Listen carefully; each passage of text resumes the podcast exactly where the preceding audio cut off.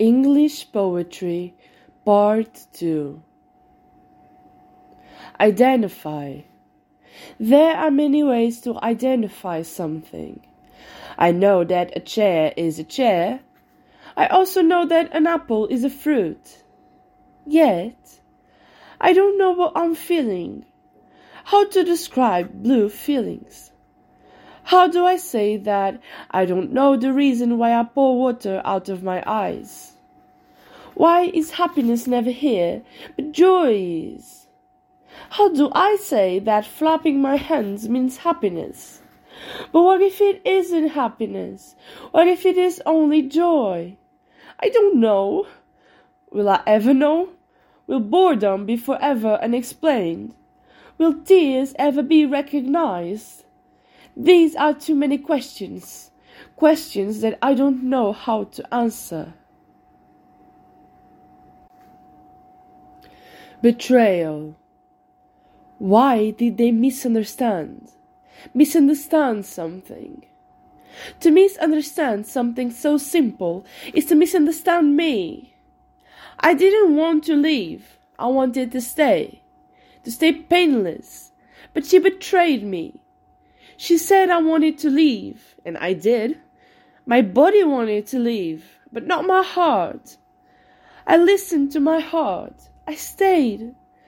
After the betrayal, I denied it. I hurt my body and listened to my heart. I had a ticket, but I wasted it. Because I felt betrayed. Because she spoke for me, I felt trapped. And he was hurt, and so was I. He couldn't be hurt. That would hurt me. So I smiled and denied it. But when I did that, my body cried. He cried and begged, but I didn't listen to it. He was more important. The smile he gave me was more important. Let my body cry, let it be. The worst pain I could ever feel is the pain that comes from the heart. She didn't betray me. She tried to save me. To write. There is a place where I can let me be, a place to express all that I feel. I don't write my feelings, don't get me wrong. I can't write something that I don't know. If I knew, that could have been the subject but it isn't. What is it then? What do I write about? Maybe it's random, or maybe it's specific. Maybe I write to express what I really want to say when I can't speak it.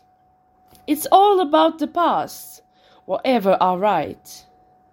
It's a way to recognize my intentions of the mind. Either way, what I really mean is that the only way, the very only way for me to break free is to make something to read.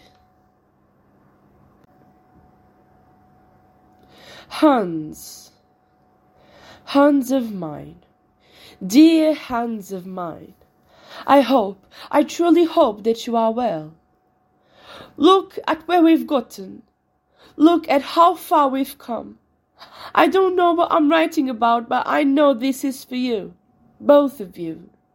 Hands of mine. I've used you. I've used you in many ways. We've used each other. We've been to the same places. We're here for each other. You make art. You make my art possible. You make art mine. Hands of mine. Thank you. May you continue to feel every texture and write each letter.